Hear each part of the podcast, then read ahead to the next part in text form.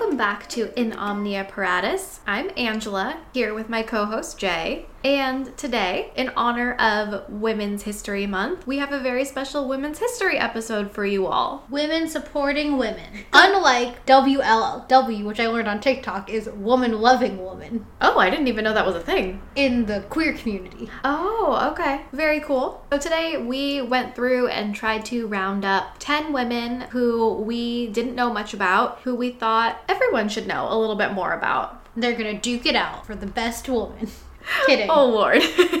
that instantly brought me back to Wonder Woman 1984 when people asked Gal Gadot and was it Kristen Wiig? Yes. Yeah, like whose character won? Whose was better? And It's like they were supposed to be friends, y'all. Friends that unfortunately were corrupted by a false god, but friends. Today is all about just learning a little bit more and, you know, possibly thinking about how these women have shaped the world that we live in today because we don't actually have very many recent people on the list. So they've definitely made contributions that have affected the world that we have grown up in. Give me one moment. I'm gonna go turn the. You like to say riff a bit. Which I actually don't know why we do because we edit this podcast. So we can just edit out the dead air. We only have 10 women on our list today. However, there are so many others that we have wanted to talk about, but we unfortunately just don't have the time given the fact that we are trying to keep all of our episodes under an hour now. So in our show notes, we are going to link back to more women who we definitely want all of you to get to know and who we will try to spotlight in our Instagram stories this week. So remember to follow us at In Omnia Pod on Instagram so that you can learn a little bit more about the people we talk about and the people we didn't have time to talk about today. Are you doing the outro already?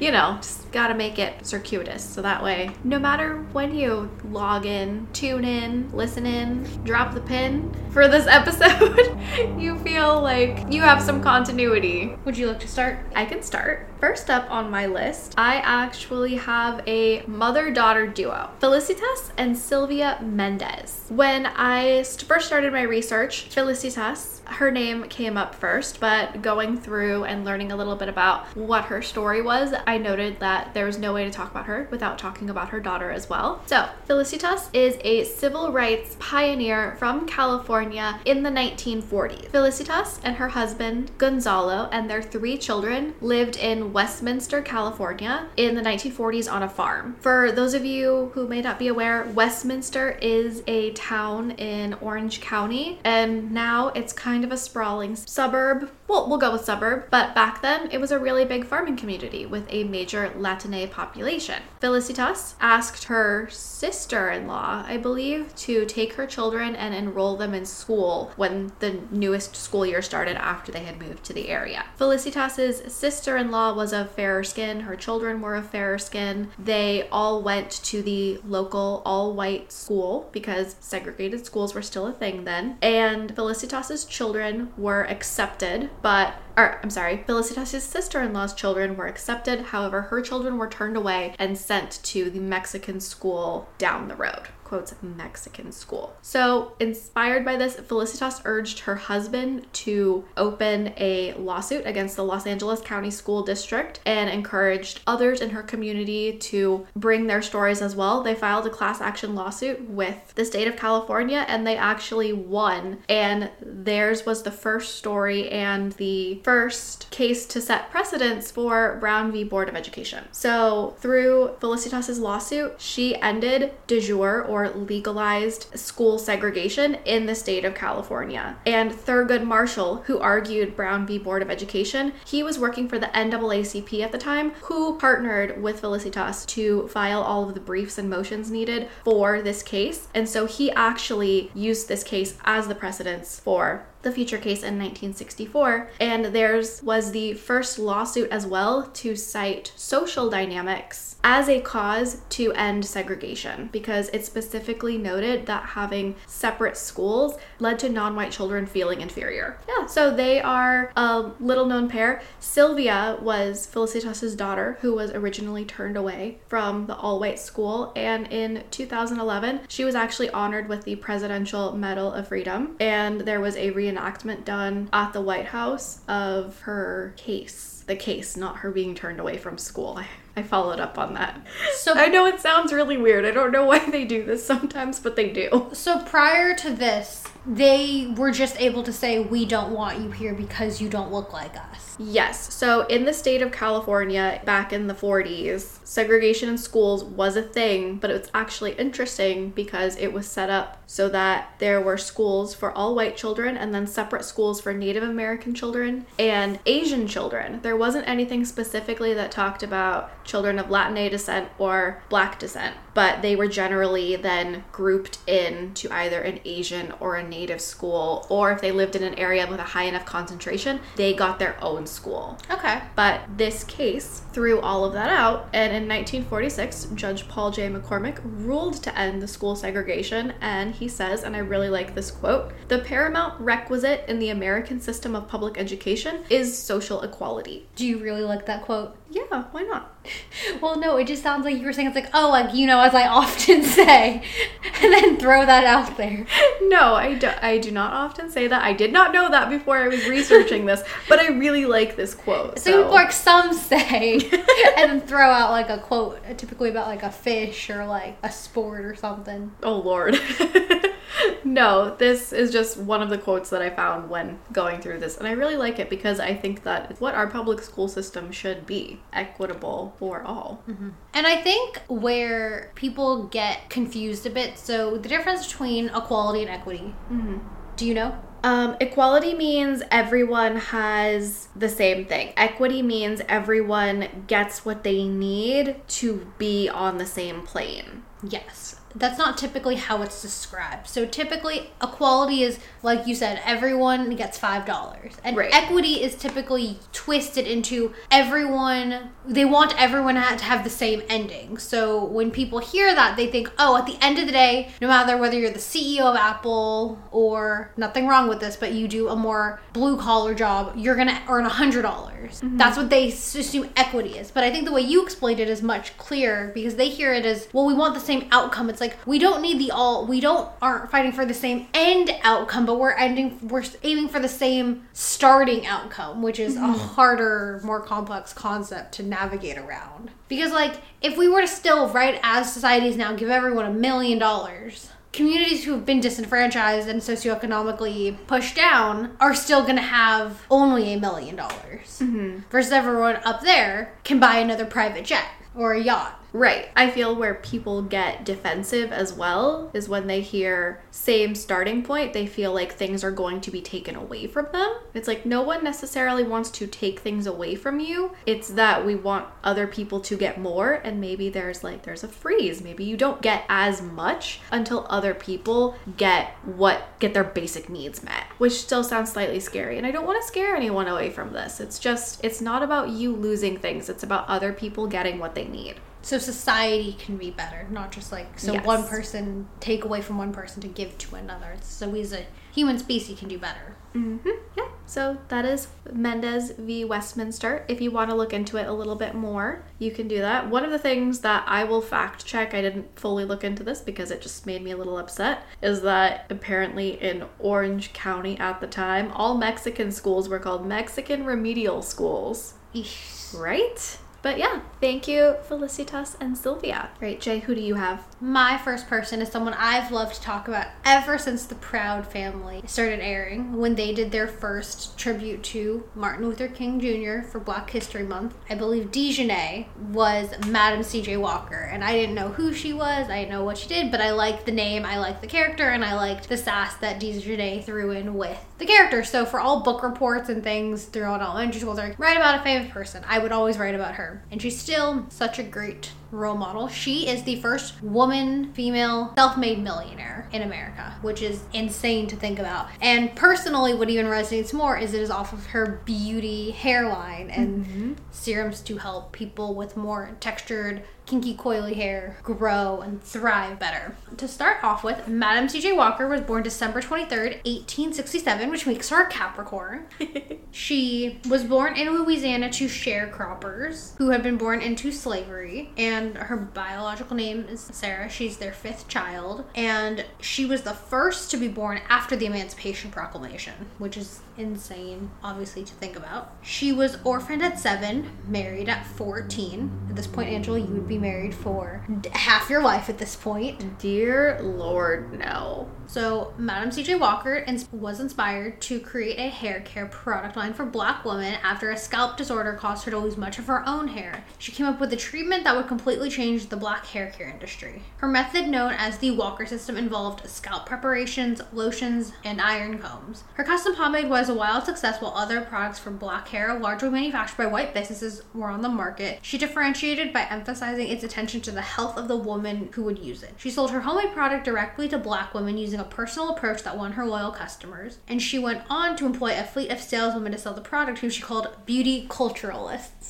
Oh, I love that. Same. Um, she became one of the best known black women, black Americans embraced by the black press. Success of her business enabled, enabled her to live in homes, plural, that were far cry from the one she'd grown up in. Her her townhouse in Manhattan became a salon for members of the Harlem Renaissance, and then her daughter inherited it. And she has another home in Villa Lewaro in Irvington on the Hudson, designed by black architect Richard Tandy. Oh, that's so cool. Yes. I have not watched the Netflix series with um, Octavia Spencer. I've, I've heard it was good. I've heard mixed things, but in general, she's just very inspirational. I've always personally been very business minded and money minded and beauty minded. So I was like, oh my God, this is awesome. And like, self-made completely obviously like unlike some other people who consider themselves self-made her parents went from being slaves meaning owned as property to being the first female millionaire of any color That's so cool. She invented the hot comb, right?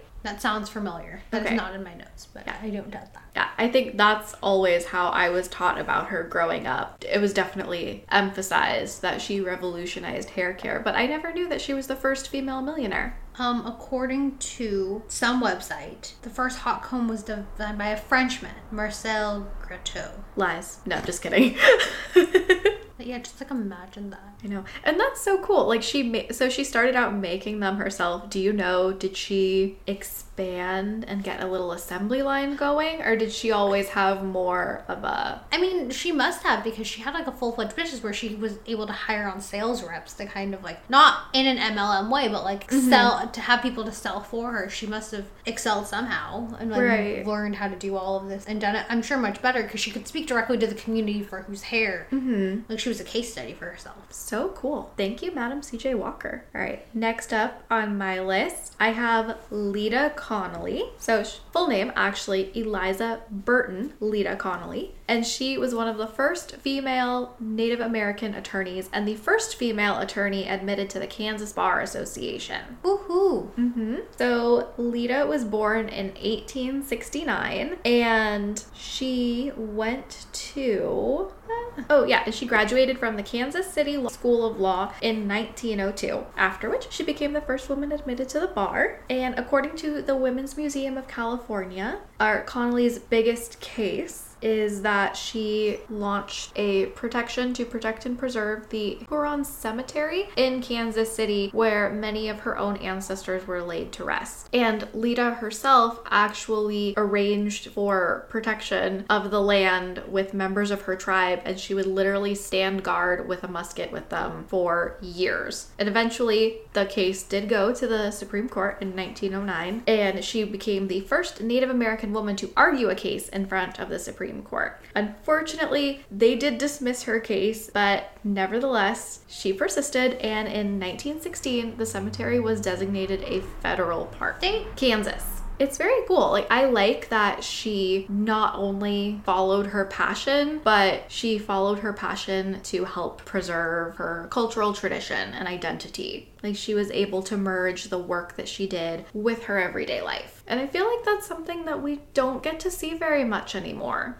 I agree. Mm-hmm. Kicking ass and taking names. Yep. So, thank you very much, Lita Connolly, for leading the way. Dad joke. Yep.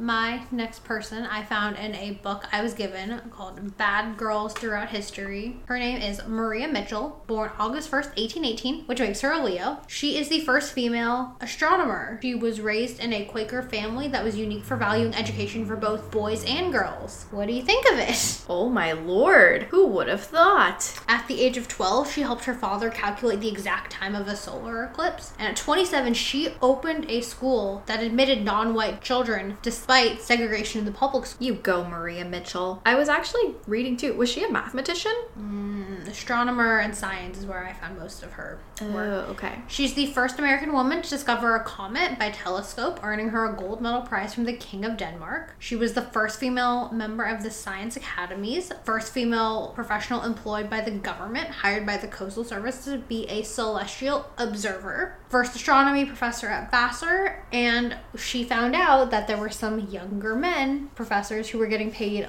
more than her, and she fought for higher pay and won You're here. addition to all of these good things for as we now refer to it as STEM, she was an active suffragette, abolitionist, and she even boycotted cotton clothing to protest slavery. I love it. I'm here for Maria Mitchell. I know, and I had never heard of her before deciding for us to do this podcast. Mm-hmm. Okay, so I, I have a couple things, but first of all, imagine your business card got to say Celestial Observer. Like, I know that there is probably a ton of work that went into that, but imagine telling someone, like, oh yeah, I'm a Celestial Observer. I just wasn't to be afraid people would get too woo-hooey about it. Possibly.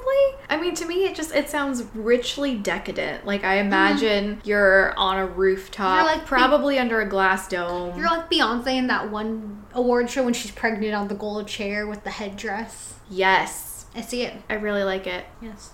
No, I love that. I think it's really cool that the King of Denmark honored her for her discovery, but, she wasn't honored locally. Not in my book. She got hired. It's like, oh, you did something that great. We'll give you a job and pay you less than everyone else. That is so American. Here, here. oh, she sounds very cool though. I actually don't know much about the Quakers. Very peaceful. We could use maybe some more of them right now. hmm Who do we got next? Alrighty, next up on my list, I have Rosalind Franklin. Rosalind, unfortunately, lived a very short life, but she was able to How short? I think she was 37 or 38 when she died. Okay. But she made some great contributions during it. So, Rosalind was incredibly smart, and as a teenager in the 1930s, she attended one of the few girls' schools in London that taught physics and chemistry. And this is where she developed her love for science, talked to her parents about it, and they were actually not initially very supportive of it, but eventually sponsored her admission to Cambridge, where she received a doctorate in physical chemistry. She yeah. Mhm. She learned the techniques for X-ray crystallography while in Paris, and she brought this back to England and became one of their foremost X-ray crystallographers. I'm gonna I'm gonna go with that word. And in 1951, she went to work in the laboratory of John Randall at King's College, and it's there that she made X-ray images of DNA, and she identified its molecular structure as part of a team in Randall's lab. So Rosalind was the only woman in a team of seven, and unfortunately, right before they were to publish the discovery, she died of ovarian cancer. Rosalind was the only x ray expert on the team, and she was the one who actually made it possible for them to make that discovery. And after she died, the men that she was working with went forward with the publication, left her name off of it, and then to add insult to injury, they actually publicly bashed her in the publication, citing that she did not do as much work as they did, and that their discovery was made possible Despite despite her hindrance on the team. However, because her name was mentioned, this prompted historians to look into her and they resurfaced her name and her contributions. And today we get to honor Rosalind as the one who made it possible for us to have this initial finding of DNA's molecular structure. So, thank you, Rosalind, and we are really sorry about what those men did. we're also women. They need to apologize. Seriously, though, I thought that was pretty cool. Um, posthumously, two of the men who published the article, uh, Watson and Crick, or three of the men, Watson, Crick, and Wilkins, they won a Nobel Prize for this discovery in 1962. And I think posthumously, her name has been added. About time. Mm-hmm. This reminds me of a book I had to read in high school, and there was a series with Renee Elise Goldsberry from Hamilton in it. Um, did you read the Henrietta Lacks book? Right, it was in college that I had to read it. I don't think so. I don't completely recall it all, but basically, scientists used her cell and DNA to help replicate and to help cure many, many diseases we have today. Mm-hmm. And like took her DNA even post mortem. And like sh- her cells live on and continue to do so much work for science. A quick Google search says Henrietta Lacks had terminal cervical cancer and was diagnosed at Johns Hopkins, where researchers collected and stored her cancer cells. They went on to become the first immortal human cell line, which researchers called the HeLa. An immortal cell line is an atypical cluster of cells that continuously multiply on their own outside of the organism from which they came, often due to mutation. Lacks's cancer cells enabled science to study the human cells outside of the human body. Again, confrontational or controversial. there we go. Since she did not voluntarily donate her science to such research. But yes, there's a book that I read. I now recalling, I think it was a college called The Immortal Life of Henrietta Lacks, which became a movie, and I also believe a short, a limited series, I believe. I'm gonna have to look that up. That sounds very cool, but it also is definitely giving me like zombie vibes. Yep. Yeah. Our short little Sagu from Angela's. Um, my next person will be the lovely Eleanor Roosevelt, who I've found out is also a two on the Enneagram according to most websites. she was born November 7th, 1962, which makes her a Scorpio. 1962? That doesn't seem right. That does not seem right. That might be the day she died. Give me a minute. Okay. Or you found a daughter. Oh, no. Born Anna Eleanor Roosevelt. My bad. She's born October 11th, 1884. She, I gave the day she died, which makes her a Libra just like me. And we have the same Enneagram. So I'm basically Eleanor Roosevelt reincarnated. I I could see you as a first lady. Thank you. So could I. Um, her parents both passed before she was nine, and she had to deal with a lot of strife, such as her husband, President, Franklin Delano Roosevelt. had a long time affair with his secretary, which we all know is very uncommon for politics. What? I know. She was kind of like the gung ho spirit to bring America through the Depression. She was kind of the first first lady to expand what it meant to do as a first lady. Yes. Wait, didn't she plant the rose garden that Melania trashed? You can Google that while I continue her other facts. Oh my god, I think she did, and then I think Google. Jill Biden re- replanted Well, it. as she should. Yes. So she expanded the role of the first lady to give a public press conference and speak at a national party convention, which is surprisingly and so scary. The fact that no first lady had ever spoken before, especially with her t- husband having five trillion terms in office. She advocated for women's rights and the women's right to work. She only had she would hold press conferences where only female journalists were allowed, meaning like if news reporters and wanted the story, they would need to have women on their team. She was a civil rights advocate, lobbied to make lynching a federal crime and flew with the Tuskegee Airmen to bring nationwide attention to trainings of black pilots in combat. She spoke against the anti-Japanese hysteria post Pearl Harbor, and she was the first chairperson of the UN Commission on Human Rights. I'm impressed. She's cool. Um, also, uh, so she does have her own rose garden, and it is protected by the U.S. National Park Service. So it is not the one. It is not the one that Melania ripped out. I thought she ripped up Michelle Obama's vegetable garden with the kids. I think that one too. But uh, the one that I was thinking of on the White House property that was planted JFK. by Ellen Wilson, wife of Woodrow Wilson. Still, not a great look. Yeah, but it's okay. Jill Biden has replanted it. As our first lady should. Yep. No, she's very cool. I forgot that she did so much. I remember we definitely cover had like a few days covering her in history class growing up, but She's also on many like TV shows about the time. Like I'm sure at some point they she's referenced in a new show I'm watching, The Gilded Age on HBO. She's in the show Hollywood, um, the Ryan Murphy show with Dan Oh, yeah. and stuff. Like she's in that. Like a first lady of the people, our Diana. Next up on my list, I have Sheila Michaels. And Sheila is a Woman. Yes. Sheila is a woman and feminist from the second wave, as they called it, in the 60s. And she is the one who created the term Ms. So Sheila was looking for a term that was not Miss M-I-S-S or Mrs. MRS and was looking for a oh, what is it called? There's your suffix. Prefix? Yes, and was looking for a prefix that was not attached to a woman's marital status.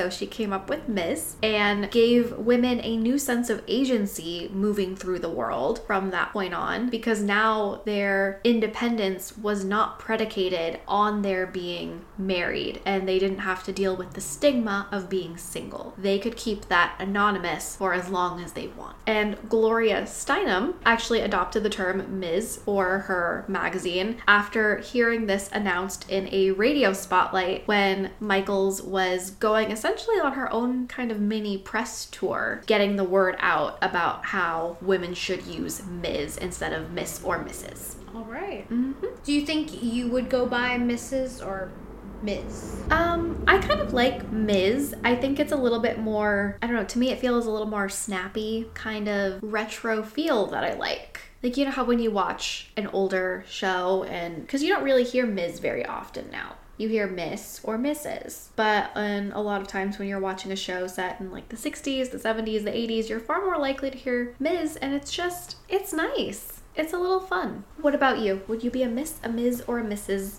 I don't know. I kind of see like pros and cons for all of it. I mean, I think Miss Miss has to do with like how your age, and mm-hmm. so then when it comes to Ms. or Mrs., I think I don't know. I think this is kind of like my internalized like patriarchy and kind of thing. Like I like the idea of Mrs. because I like the not like I like being owned. I like I like the concept. I like feeling the connection with it. I like knowing like to be a Mrs. You have a partner. I kind of like that part of it. I'm not necessarily needing the whole name change part of it, but I like kind of like having that in the title. Mm-hmm. But it's not something I'm like defending to the end of time, and I could change my mind by the time that opportunity presents itself. Because from what I've heard, changing all that paperwork is a lot. Yeah, I've heard that you actually like I've heard women recommend to other women who are planning to change their name to take a full day off of work. Oof. Yeah. Yeah. I mean, but you don't. Do you need to legally change your prefix, or can you just change it? I think you can I don't think you are assigned legally a prefix. I think you can make it whatever you want. There's just generally the accepted standard of when things are used. Okay. Ooh, okay. Like quick sagoo. Have you been ma'amed yet? I mean, I've been ma'amed like in retail and things, but like older and younger. Mm-hmm. And typically, I feel like in some communities, like I know in like the black community, it's like much more common for like kids to do, and like in the Asian community, it's very big. Thank you, Mr. Parent last name and Mrs. Parent last name. Mm-hmm. So I think like I have been, but it's not like I don't think it's people. I think it's a much more respect thing that I, I want to make sure you know how old you are, kind of thing. I really hope it is because kids and like younger teenagers have been mamming me recently. Well, And I'm that like, do I look that old or have you been taught to be respectful? That, but it's also like you're no longer a miss. At this point, you could be a grandma. When the terms like ma'am came out, like you could be a grandma at this point. No. Yeah, Ms. all the way. Like, I think it would be fun, even if I was married and I had changed my name. I think it would be fun. Like, I hear some of my some of my friends refer to my mom that way. Like, they say Ms. Insert last name here, and I like the way it sounds. Mm-hmm. My God, are you gonna go for the triple hyphen when you get married? Oh Miss God. Angela Marie. I'm giving away your middle name, as we've discussed, is nothing special. Blank, Last name blank, one, blank. last name one, two, last name three. What is it? Brian's a really big advocate for that. Oh, The triple hyphen. yeah. Yeah, I don't even know if that would be legal. Yeah. So You can make it legal. Well, fun fact for everyone, depending upon your state, they have different Hyphen rules? yeah, they have different legal ways of deciding what your name can be. That's why Elon Musk had such issues trying to find or like declaring where his son was born. Yeah. Um, yeah. That is, I think, racist. Like, my last name, I mean, I am adopted, but my adoptive family, who I consider my family's last name, is German, but they are are Russian Jews, and it got changed at the German border because they're like, yeah, we don't like that last name. Here's what it's gonna be instead. Oh my god, okay. I feel so badly for everyone that that happened to. Be- Erasure. I- exactly. And all because someone decided that they didn't like it, couldn't pronounce it, didn't know how to spell it, or just couldn't be bothered to even pay attention. Mm-hmm. Well, speaking of erasure, my next person is Marsha P. Johnson, who I think has we've been hearing about a lot more in the news, as we should. No, have you not heard of her? I don't think so. So Marsha P. Johnson um, has sadly passed. I do not have her birthday. ex- Oh no, August twenty fourth, nineteen forty five, which I believe makes her a Leo. um, she was born. Um, the article I'm reading on biography.com says African American. So she was an African American transgender woman who was an LGBTQ rights activist, outspoken for trans people of color, and she spearheaded the Stonewall uprising in 1969. So we've heard about Stonewall. We heard about this upbringing a lot. I always heard of it as kind of like an LGBTQ issue, but mostly led by gay men. So mm-hmm. hearing that kind of the front, the people on the ground level, like one of them was a trans woman, along with Sylvia Rivera. They then established STAR, which stands for Street Transgender Action Revolutionaries. The T originally stood for a different T word to refer to transgender people. So if you see it that way, that's how it originally was, but we have now updated it. A group committed to helping homeless transgender youth in New York City. So, yes, born in 1945 in Jersey with a strong Christian upbringing. And we don't hear enough about the people on in these grassroots movements. And a lot of these grassroots movements are started by people of color and people who these issues directly affect and impact regularly. But mm-hmm. they don't get popularized until someone else does it. Like I remember I was shooketh, as the kids say, when I found out that there was actually someone before Rosa Parks who did the bus thing. Mm-hmm. I don't remember her name, but she was a pregnant teenager at the time. And it was a strategic move to not have her be the center of this movement. Rosa Parks was an upstanding citizen. Mm-hmm. All the all the boxes were checked, so when this happened, they couldn't do anything else but claim racism. But it was a strategic move to give to her first rather than the unwed black teen who started this.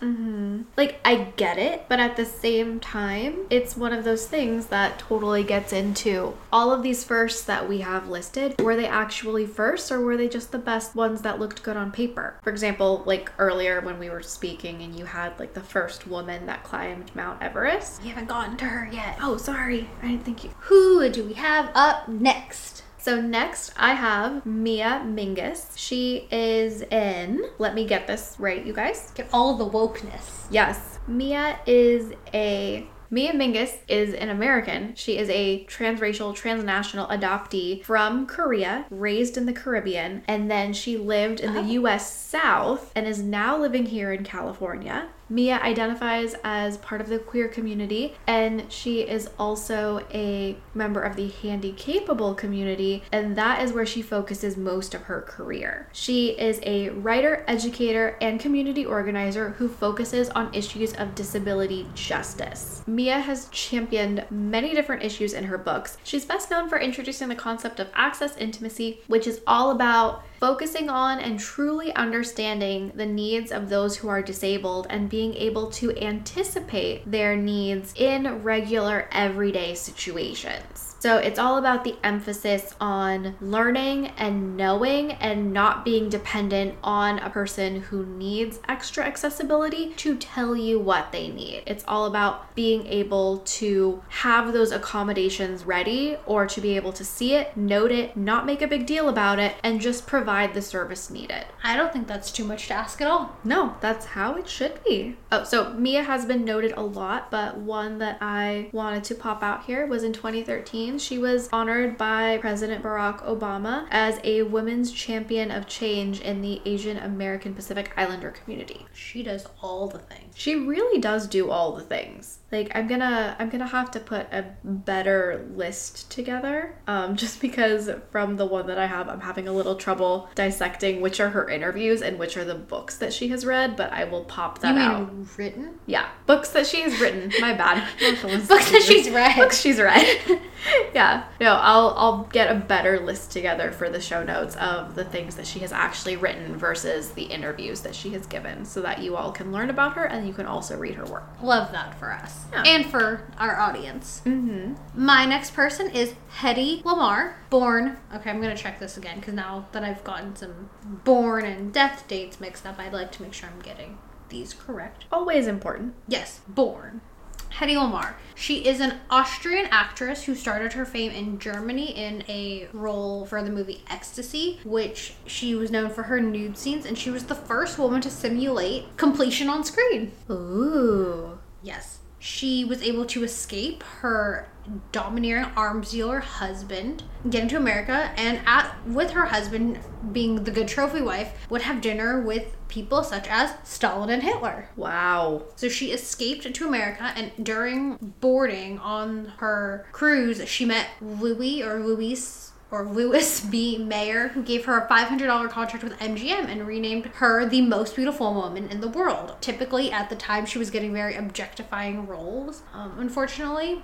But a little bit later, she worked with George Antheil, Antheil to invent alternative to radio wave tech, which gave the patent to the government for free, which is mind-boggling. But it was implemented in submarines in the 60s, and it was the precursor to Wi-Fi and Bluetooth as we know it. So cool. Talk about multi-talented. Radio waves, acting. Most beautiful woman in the world. She can do it all. Yeah. You don't have to have beauty or brains. You can have both. I thought you were just saying with you don't have to have. You don't have to.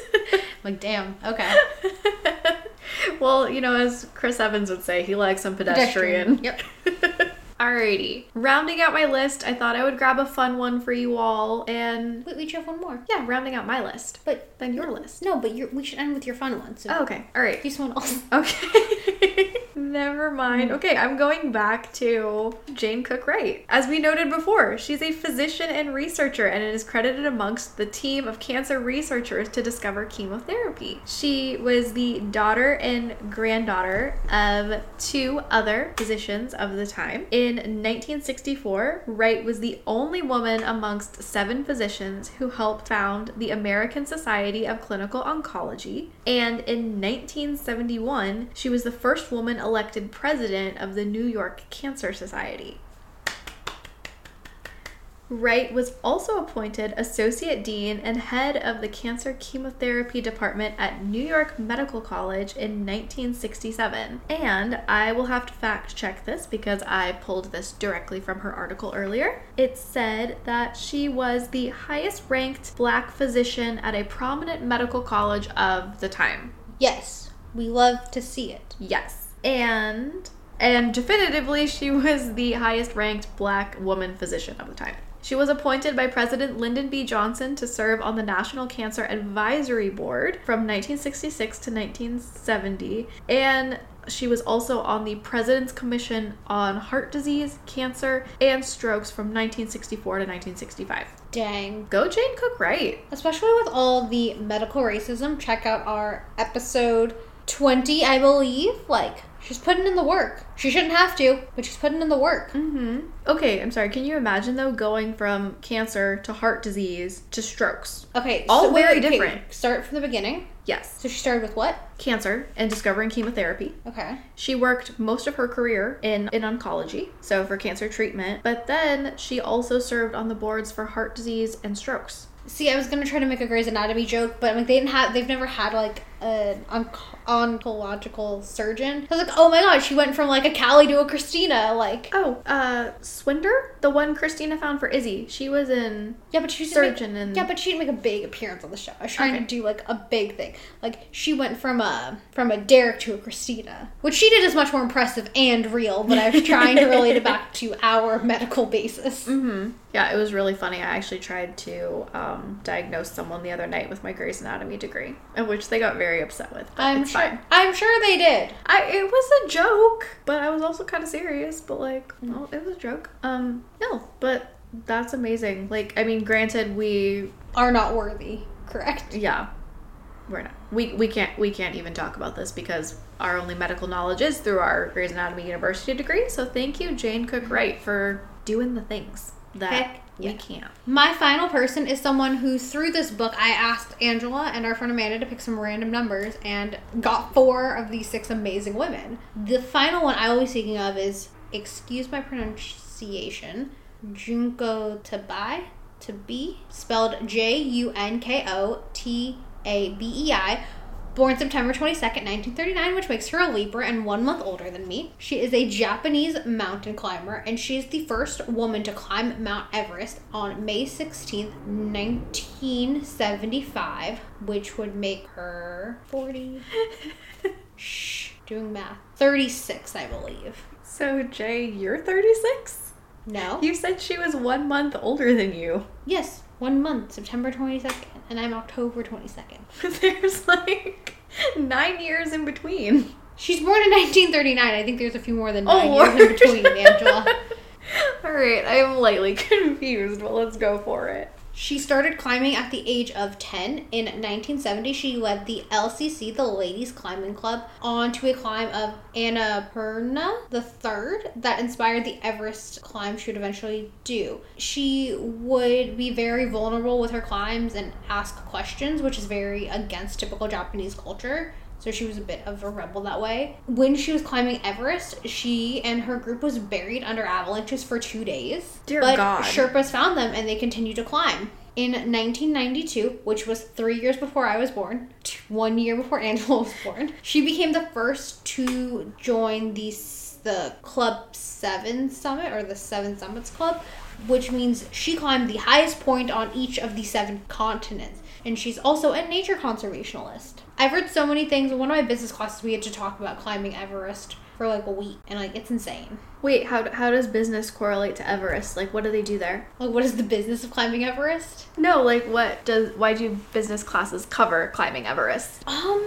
it was a class I was told to take with my friends. It was my last business class of the year. We talked about a lot of things. It wasn't a negotiation class, but it was like a rash, like a rational thinking kind of class. Like it was like kind of strategy. I think we had to read. I just remember we had to read like multiple articles on climbing Everest. I also won extra credit points because another week's worth of lessons were like name, pronounce all of these typically like designer items that people mispronounce. And I was the only one to get it right. The only one I didn't know was um, Fage yogurt, Mm-hmm. but I knew the rest of them like Givenchy, Porsche, Hermes, and like Ikea. Was No. that not one of them at the time? Stella Artois? Stella Artois and um, Adidas. Oh, okay. Nice. Yes, but we learned about Everest and I had worry about in business class. When I recently visited Sahar, we actually watched a documentary about this. Mandy Moore climbed Everest. I don't think she went to the highest peak, but I'm pretty sure Mandy Moore climbed Everest. Wow. Yes. Oof. No, I would not. I, yeah, so Sahar and I watched this documentary about this uh, climber. I forget what his name is, but he was, I think in it, he did Everest and he did several other places. And just watching that, like, that's something I could never do. And I totally respect these people for how they manage and their survival skills and just the way that their bodies can adapt to all of that. Like, that's amazing. But just to go to one of our earlier points, just on erasure, and not to take anything away from Junko Tabei, but uh, when Sahara and I were talking about it, uh, her mom was also watching with us, and she reminded us that just like a lot of the people that we note as the first to do many of these things, they often aren't. She's, and so, in the case of Everest, she had noted that the Sherpas and people who live in the area, like they have been doing this for many, many years previously. So, a lot of the people who we note as the first men and women are not, because there are people who go up and clear the way for them to get up there. Yes. But there are multiple peaks on Everest. Like Yes. there's the base camp, like Yeah. and then there's I'm not saying that the Sherpas and people don't go all the way to the very top. Mm-hmm. But like it's not like there's the part of Everest that isn't even helicopter accessible. Mm-hmm. And so like is it been proven that though that part is still getting cleared? Well, I well she she noted getting clearing, but she's like even that she's like there are often people that long ago they sent them up first to see what would happen. Correct. So all of our firsts are of modern times. Yeah. Like how there are the seven wonders of the world, and then there are the modern seven wonders of the world, and then there are the religious seven wonders of the world, and then the nature. I was really I disappointed. take so many issues with all of those. I was so disappointed when I thought I hit so many, and I only hit like one a list. It's more like a bingo card. Ugh. Yeah, that really bothers me. I think you shouldn't be able to qualify it as like seven wonders of the ancient world, the Yeah, modern world. Exactly. call them something different, please. Here, here, to round us off on a good note, the queen herself. Miss Dolly Parton. I just wanted to bring Dolly in because She's know. made I- such an impact on your life. obviously, you know those Hannah Montana episodes. Working nine to five. Dollyland. No, I just thought it would be fun, and as some of you will know, hopefully many of you, all of you know, Dolly Parton has done some really great charitable work, and most recently, she donated, was it a million dollars to Vanderbilt University, where they were working on the Moderna. Where they were working on the COVID 19 vaccine, and she made it possible for them to get to trials that much faster. So, I thought that we should go ahead and take a little look at her life. Oh, here we go. Here's the most recent article I saw. On February 9th, the Washington Post. Dolly Parton's Dollywood says it will pay all tuition costs for employees pursuing a higher education. Go Dolly. And Dollyland. Yeah. If we're gonna go to Tennessee, I I would like to go to Dollywood. Um I actually I looked at it a little bit and it seems very fun. Um like it seems like she really does have something for everyone. Like she has giant roller coasters, she has little things, she has entertainment, she has crafting workshops.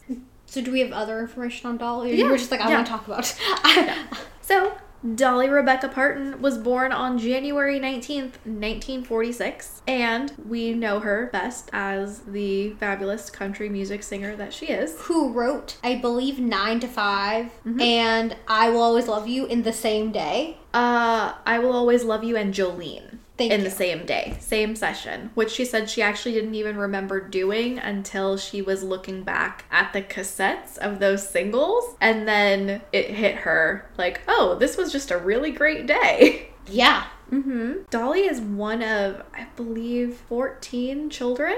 Whew.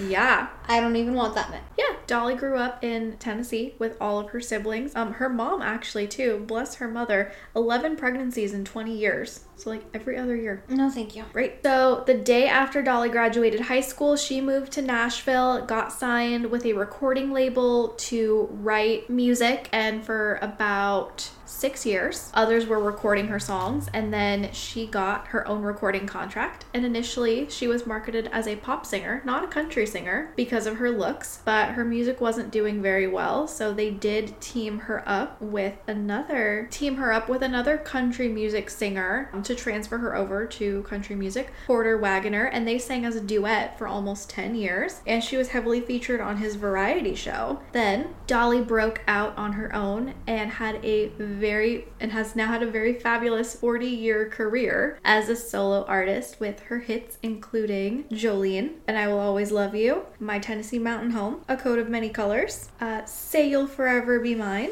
um, and super fun fact, as you all know, and I, I Will Always Love You has topped charts with Dolly as a singer and Whitney Houston, but this song almost went to Elvis. So after Dolly released, Elvis approached After Dolly wrote it, after Dolly wrote it and released it as her own single, Elvis approached her and wanted to re record it. And she initially agreed, and then Elvis's team approached her and let her know that it was very typical of the time that any song that he recorded, he got 50% of the royalties. And that she would have to sign away over 50% of the rights to the song to him. joke's on him. Mm-hmm. So she declined, and the rest is history. Dolly's won, All the awards. yeah, like literally all the awards. She's won Grammys, she's been nominated for Emmys, all of this stuff. But the thing that I really wanted to highlight as well, before we get a little more into her charity work, is that Dolly has been married to her husband, Carl Dean, for 40 years, and they are absolutely adorable. You never see them together because he does not like the spotlight. He never accompanies her to award shows or anything like that. He's barely even seen her perform. But do you know what she does to make him feel more comfortable? They dress up in disguise to go out together. Oh yeah, Miley has said this in interviews before. How like the wig and the blonde hair and everything is like Dolly like looks completely different without it, and that's how she goes on public when she doesn't want to be mm-hmm. seen. And Dolly Parton is the real life Hannah Montana. Seriously, it's So cute. Also, Dolly is not an EGOT winner, but Mhm. she's an EGOT nominee. Yes. She's been nominated for all. Literally all of them. And Dolly's actually had a pretty good, great acting career as well. Um, she's in one of my favorite movies, Steel Magnolias. And then oh, right. She is also in Nine to Five. And Isn't that a song? it, it is a song. She wrote the song for the movie. Okay. Mhm. She is also in the Beverly Hillbillies movie. She is. She has a song in the second of the Beethoven movies about the St. Bernard. she does. She was she had a cameo in Miss Congeniality too, Armed and Fabulous. Right. Right, right, right. I remember mm-hmm. that. We almost had her again in the Hannah Montana movie, but her part got cut. The audacity. Right? And I know. And just to get back, touch on her philanthropy a little bit more. Dolly does a ton of literacy work through the Dollywood Foundation, um, which obviously she created herself. Is her legal name Dolly? Yes. Love that. hmm Yeah, Dolly does a ton of literacy work. She has a program called Dolly Parton's Imagination Library. All kids who are signed up, she will mail them one book per month from the time of their birth until the time they start And kindergarten. you said this is international? International. Currently, she's providing books to over 800,000 children in the US, Canada, UK, Australia, and Europe. Good golly, Miss Dolly. Seriously. So, thank you, Dolly Parton, for everything that you're doing. Women are amazing. Seriously. Be sure to follow up on our Instagram to see even more women that we'll be highlighting this month that we didn't get to talk about today. So if you're curious about someone who we didn't mention or you want to hear a little bit more about people we have mentioned, feel free to DM us at an Omniapod on Instagram to let us know what you'd like to hear a little bit more about. In the meantime, grab your coffee bowls and don't forget to rate, download, and follow on Apple, Spotify, or wherever you get your podcasts. As always, where you lead, we'll follow. So again, head on over to at in Omniapod and let us know what you would like to hear about in the comments. Bye! And to close us off, I just googled quote about women, and my favorite one found Women who seek to be equal with men lack ambition. Marilyn Monroe. So she means we should be superior, right? I'm just checking.